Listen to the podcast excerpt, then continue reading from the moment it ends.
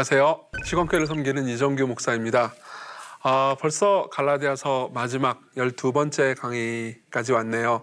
바울의 어, 하나님 말씀 통해서 바울이 전한 하나님 말씀을 통해서 복음이 무엇인지 그리고 율법이 무엇인지 그리고 자유가 무엇인지 지금까지 좀 생각해 볼 수 있었습니다. 이제 그 전체 내용을 정리하는 부분이라고 볼 수 있는데요. 이 11절부터 18절의 본문을 이제 마지막으로 살펴보고 그 다음에 이제 갈라디아 전체를 좀 요약을 해보려고 하는데요.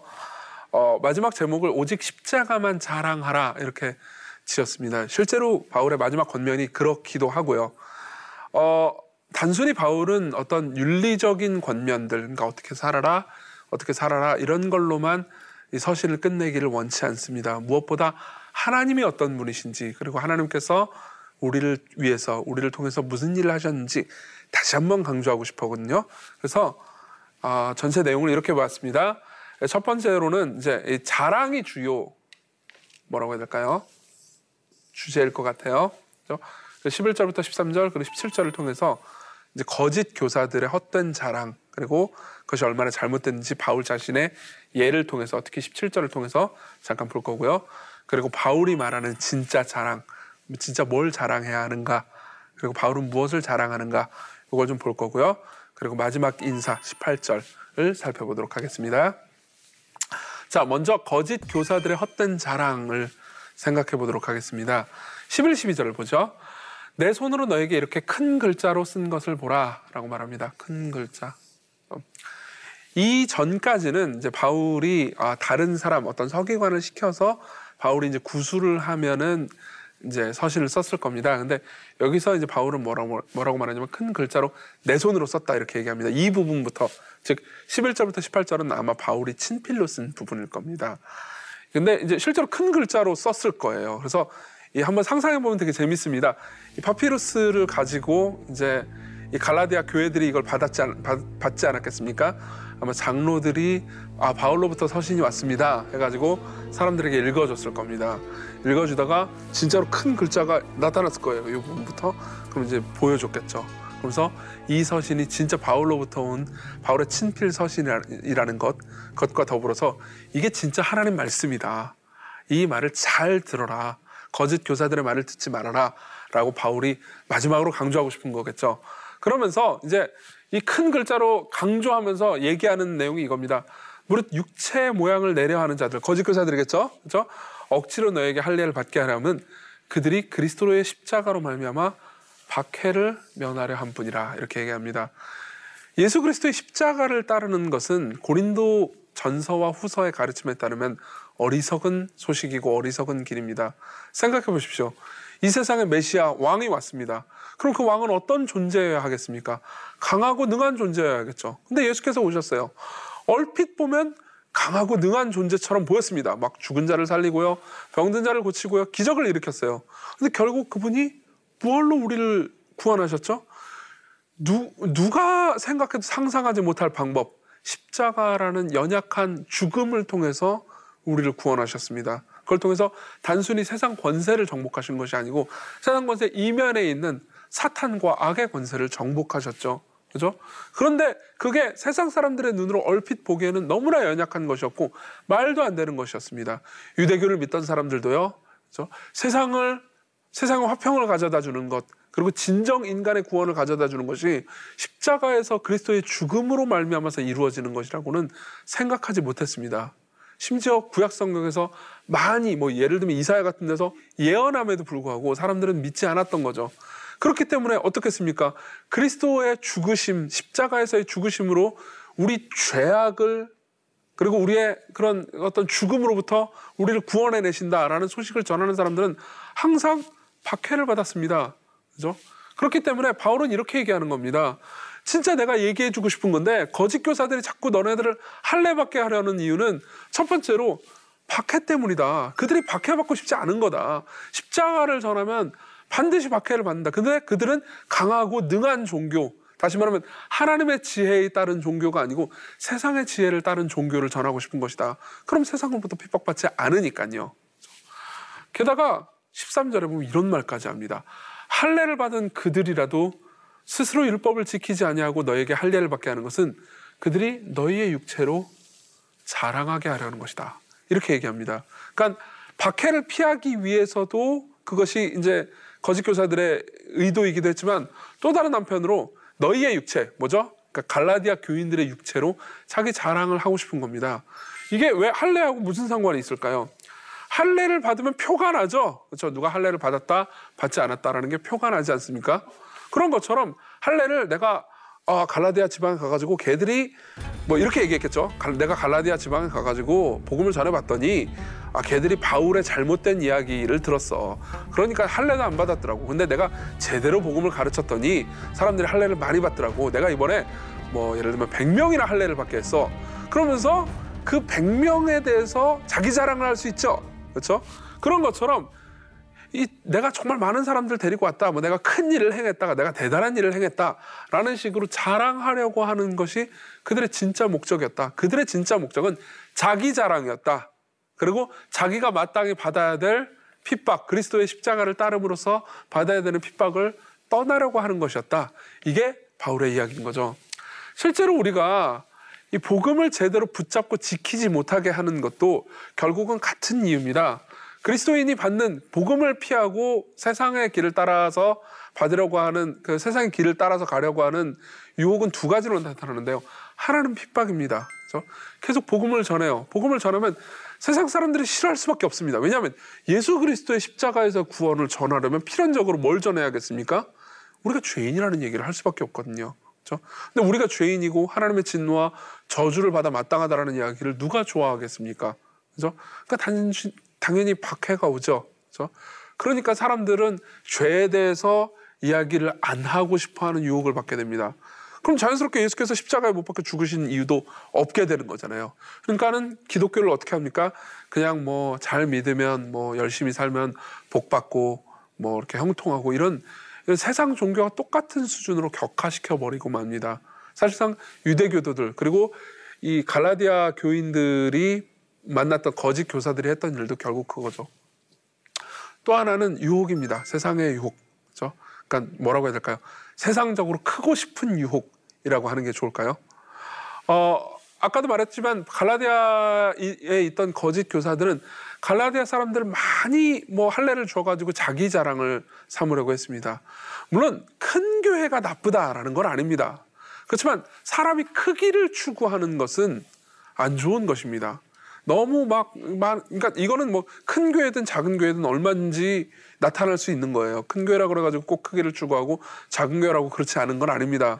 작은 교회라 하더라도 막 더 많은 사람들을 막 더 세를 불려가지고 진짜 개개인이 하나님 앞에 나와서 회심하고 예수 그리스도로 말미암아서 기쁨을 경험하게 하려고 하는 것이 아니고 뭐 정말 많은 사람들, 많은 돈, 많은 힘들을 끌어모으려고 하잖아요.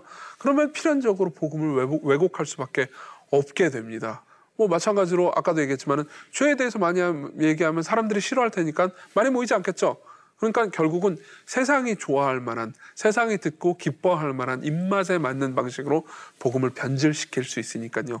이 모든 것들은 결국 자기 자랑에 기인한 것입니다. 그러나 예수께서는 뭐라고 말씀하십니까? 물론 이 24장의 문맥은 이제 그리스도인들이 앞으로 받을 거대한 환난의 문맥이긴 합니다. 그렇지만은 뭐 이 아까 말했던 환난뿐만 아니라 그리고 이제 세상의 유혹도 마찬가지죠.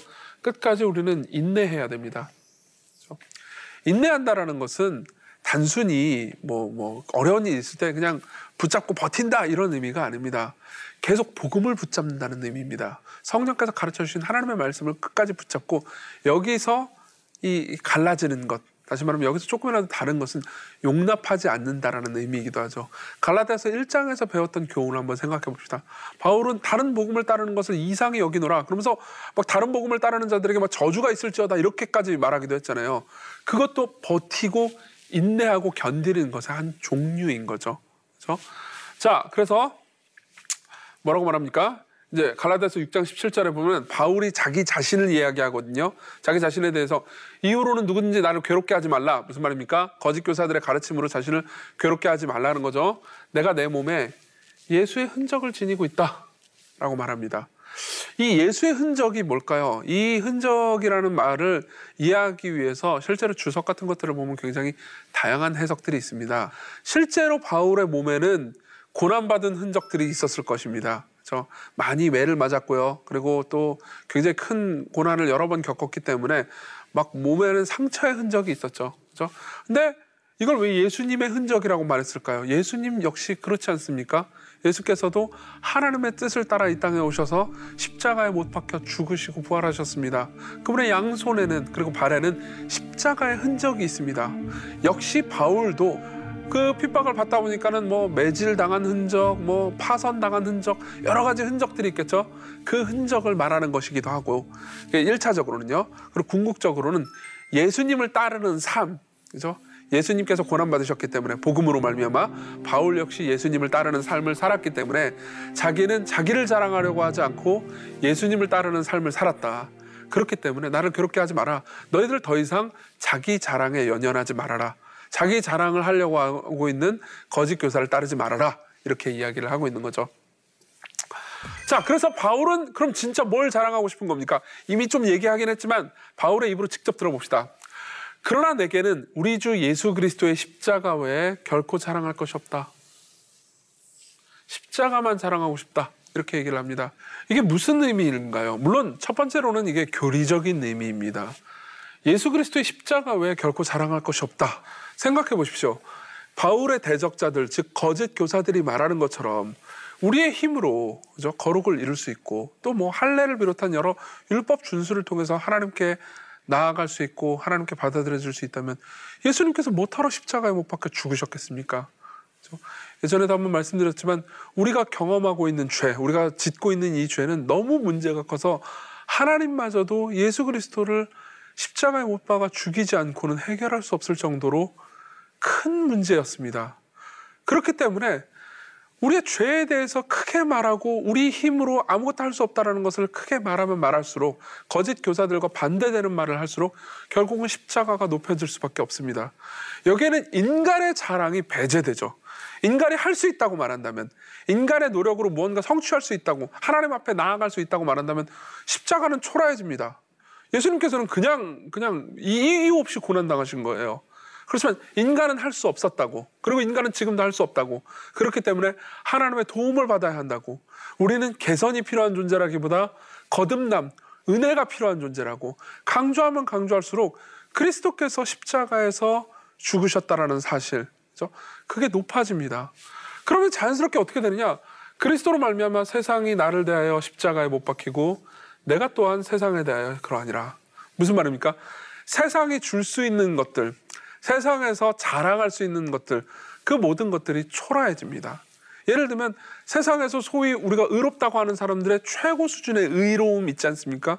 그게 초라하게 보일 겁니다. 왜 그렇습니까? 우리는 그 세상에서 가장 의롭다고 생각하는 사람보다 훨씬 더 의로우신 예수 그리스도께서 우리에게 주신 의, 예수 그리스도께서 우리에게 선물해 주신 그 의를 가지고 있기 때문입니다. 그렇죠? 그렇기 때문에 세상 사람들이 가지고 있는 의를 부러워해봤자 아무 소용이 없겠죠. 혹은 세상 사람들이 주는 칭찬 역시 무의미할 겁니다. 성부 하나님께서 예수 그리스도를 통해서 우리에게 모든 걸 주셨어요. 즉 성부 하나님께서 우리를 인정해 주십니다. 그렇죠? 그렇기 때문에 세상에서 우리에게 주는 것이 뭐가 인정스럽겠습니까? 결국은 하나님의 인정을 받은 사람, 십자가로 말미암아서 하나님의 인정을 받고 하나님의 사랑을 받고 하나님의 받아들여짐을 경험한 사람은 세상의 인정이나 세상의 상이나 세상에서 받아들여주는 것에 별로 연연하지 않게 됩니다. 그렇기 때문에 세상이 이미 바울에 대해서는 죽었습니다. 그렇죠? 그리고 바울 역시 세상에 대해서는 죽었습니다. 세상과 나는 관계가 없죠. 그러면서 말합니다. 할례나 무할례가 아무것도 아닙니다. 그죠? 그러니까 딱히 바울은 할례를 받았다고 막 정죄하고 싶은 것도 아닙니다. 오히려 할례를 받음으로써 하나님께 받아들여질 수 있다. 이 개념을 정죄하고 싶은 거죠. 그죠? 인간의 노력으로서 실제로 무언가를 성취할 수 있는 것이 아니고 새로 지으심. 다시 말하면 하나님께서 그리스도의 십자가를 통해서 성령님의 능력으로 우리에게 베풀어 주시는 새로운 능력. 이건 말이 중요합니다. 그래서 이 규례, 여기서 말하는 규례는 율법 준수를 가리키는 것이 아닙니다. 복음을 믿고 순종하는 것을 가리키죠. 복음을 믿고 순종하는 사람들과 하나님의 이스라엘에게 하나님의 이스라엘은 무슨 말이냐면 예수 그리스도를 믿는 사람들을 가리킵니다. 왜 예수 그리스도를 믿는 사람이라고 그냥 신자라고 말하지 않고 하나님의 이스라엘이라고 말했냐면은 지금 이 편지를 받고 있는 사람들 갈라디아 사람들은 혈통적으로는 인종적으로는 이스라엘이 아니잖아요. 그렇지만 예수님을 믿고 있기 때문에 진짜 하나님 보시기에는 이 갈라디아 사람들이 믿음으로 말미암은 이스라엘이라는 겁니다. 그런 사람들에게 평강과 긍휼이 있을지어다 이렇게 축복을 하는 거죠.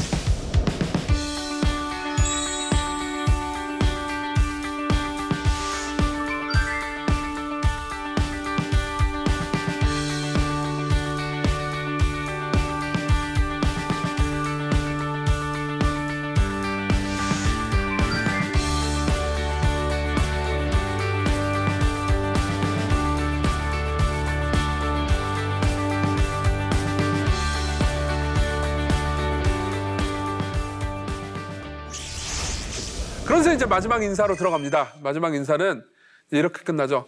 형제들아 우리 주 예수 그리스도의 은혜가 너희 심령에 있을지어다. 물론 이거는 이제 그냥 뭐 아, 마지막 인사구나 은혜가 있을지어다. 그러면서 마지막 인사처럼 끝날 수도 있습니다. 그렇지만 갈라디아서 전체를 살펴본 사람한테는 이 특별히 이 은혜라는 단어가 예상치 않게 들리겠죠. 범상치 않게 들리겠죠. 그죠? 왜 그렇습니까? 바울의 대적들, 즉 거짓 교사들은 계속 은혜를 모욕하고 은혜를 은혜되지 못하게 했습니다. 하나님께서 값없이 베풀어지는 선물을 인간의 공로와 섞어야 받을 수 있는 삭스로 바꾸어 버렸어요. 그렇지만 바울이 말하는 것은 무엇입니까? 오직 예수 그리스도의 공로로 말미암아서 우리에게 베풀어지는 놀라운 은혜입니다. 다른 걸 한번 생각해 보세요. 1장 6절에서 뭐라고 말했습니까? 바울이 그리스도의 은혜로 너희를 부르신 일을 이같이 속히 떠나 다른 복음을 따르는 것을 이상히 여겼다고 말했잖아요. 이 말씀과 아까 그 마지막 인사말을 생각해 보십시오. 아, 이제 그리스도의 은혜로 어, 말미암은 복음을 예수님을 떠난 거를 이제 돌이켜서 다시 은혜로 돌아와라. 이런 말씀이겠죠? 그렇죠? 또 2장 21절도 볼까요?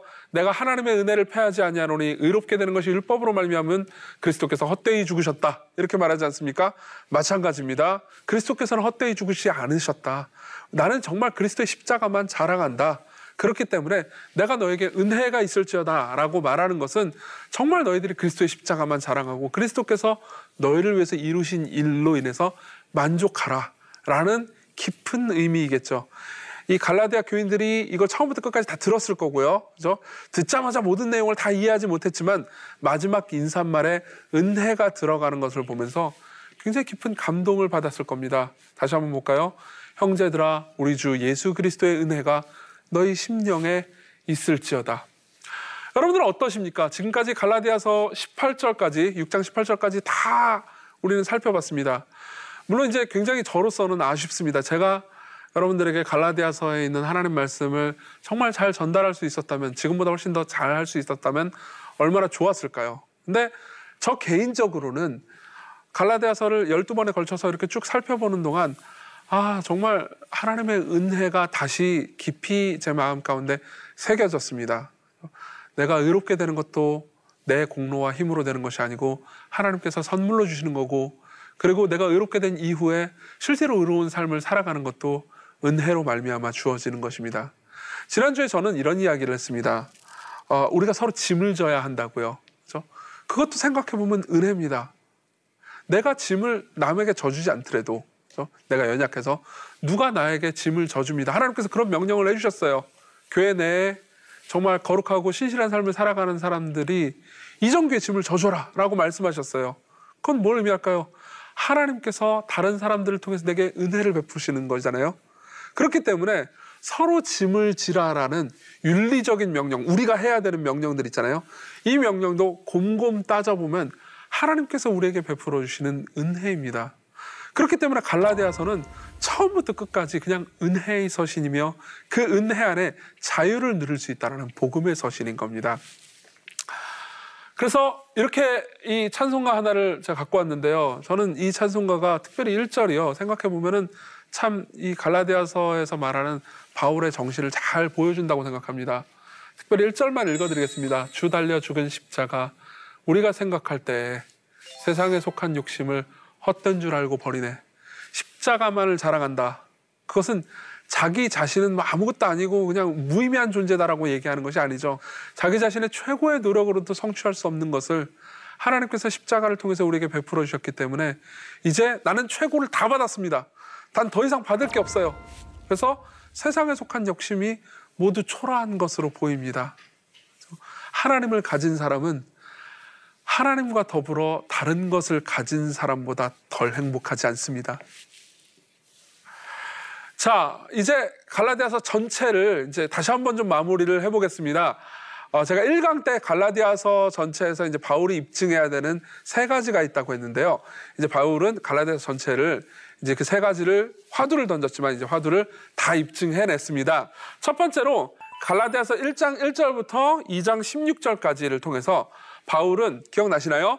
거짓 교사들에 대항해 자신이 사도가 맞는다는 것을 증명했습니다.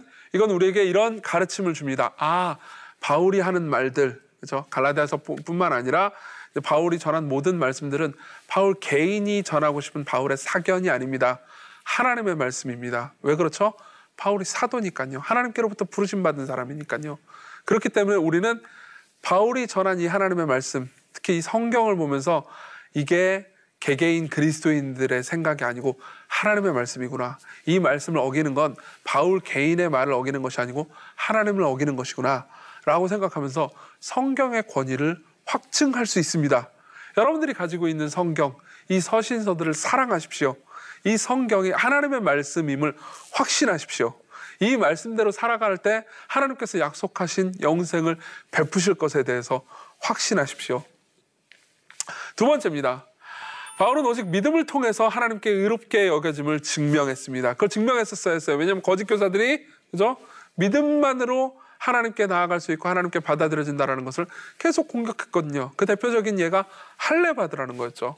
그래서 아주 긴 부분입니다. 2장 17절부터 4장 31절까지의 긴 부분을 통해서 바울은 여러 가지 논증들을 펼칩니다. 저도 여러 가지 논증들을 펼쳤고요. 여러분들이 강의를 들으시면서 그 논증이 계속 반복되고 또 반복되는 이야기가 나오면서 좀 더 깊어진다라는 걸 느끼셨는지 모르겠습니다. 그걸 통해서 우리는 아, 내 공로가 아니고 하나님의 은혜. 그리고 내 공로가 아니고 내가 오직 하나님께 나가는 믿음만을 통해서 하나님께 의롭다 하심을 받는구나. 아, 정말 하나님께서 나를 위해서 모든 걸 해주셨고 와서 누리고 받아 먹고 값없이 즐기라고 말씀하시는구나. 라는 것을 확신할 수 있었을 겁니다. 이 부분은 상당히 교리적인 부분이죠. 그렇죠? 근데 교리적인 부분은 우리에게 실천적인 요구를 안 하는 게 아닙니다. 이 교리적인 부분, 오직 믿음을 통해서 하나님께 받아들여 줄 수 있다는 건 우리에게 뭘 줄까요? 하나님께서 우리에게 이렇게 좋은 것들을 해주셨으니 기쁘게 하나님을 섬기고 사랑하라는 명령을 암시적으로 줍니다. 세상 누가 여러분들에게 이런 좋은 것들을 값없이 주었습니까? 하나님 외에 아무도 여러분들에게 좋은 것을 주시지 않습니다. 하나님을 제일 사랑하십시오. 그분이 제일 좋은 걸 여러분들에게 주실 수 있습니다. 자, 세 번째입니다. 5장 아, 1절부터 6장 18절, 우리가 아까 방금까지 봤던 본문이죠. 거기서 바울은 뭐라고 말합니까? 이 신칭의 교리가 윤리적으로도 결국 선한 열매를 맺음을 증명했습니다. 바울이 겪었던, 그러니까 뭐 갈라디아서뿐만 아닙니다. 로마서도 마찬가지인데요. 제일 큰 반대 중에 하나가 오직 믿음만으로 하나님께 받아들여진다면 누가 선행을 행하겠냐. 이런 거죠. 근데 바울은 여러 본문들을 통해서 특히 10강 어, 때 이야기했는데 육체의 일과 성령의 열매 이걸 통해서 사실상 오직 은혜로 말미암아서 성령님의 인도를 따라서 살아가는 사람들, 믿음을 따라서 살아가는 사람들이야말로 진짜 좋은 열매를 맺을 수 있다. 정말 선행의 열매를 맺을 수 있다. 정말 이웃을 사랑할 수 있다. 이것을 증명해냅니다. 마찬가지입니다. 복음은 우리를 방종하게 만들지 않습니다. 복음은 무엇보다 아까 말씀드렸듯 하나님을 사랑하게 합니다. 그렇게 하나님을 사랑하게 하는 것을 우리를 방종하게 만들겠습니까?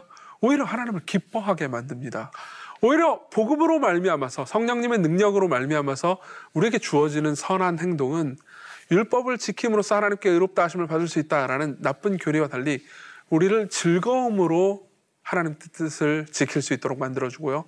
그리고 뭐, 뭐, 무엇보다 이웃 간의 서로 사랑함과 화목함을 도모합니다. 내가 율법으로 의를 행해야 하나님께 의롭다 하심을 받을 수 있다고 생각해 보십시오. 그럼 어떻게 되겠습니까? 자기를 자꾸 자랑하지 않게 되겠습니까? 자랑하지 않게 되겠습니까?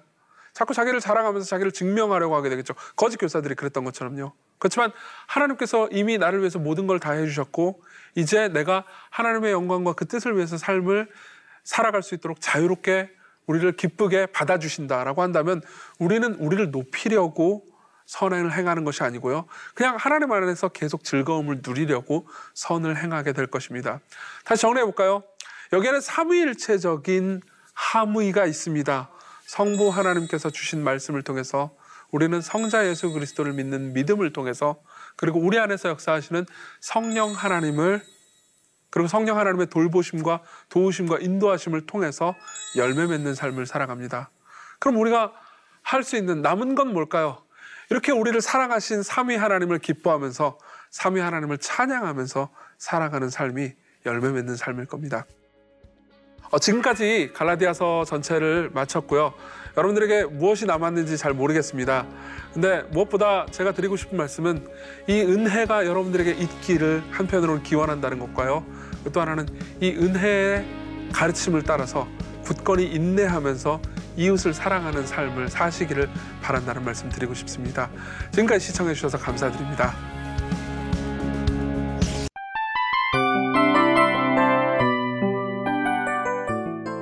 이 프로그램은 청취자 여러분의 소중한 후원으로 제작됩니다.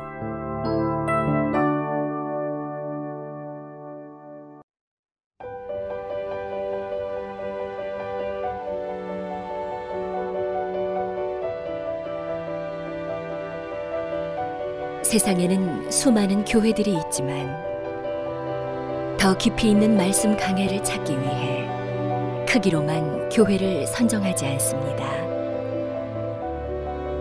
보다 좋은 영적 콘텐츠를 더 많이 나누기 위해 방송비를 받지 않습니다. 1년 365일 복음만 전하고 싶어서 우리는 광고를 하지 않습니다. 온누리의 복음을 땅끝까지 CGN TV와 함께 땅끝 선교사가 되주세요.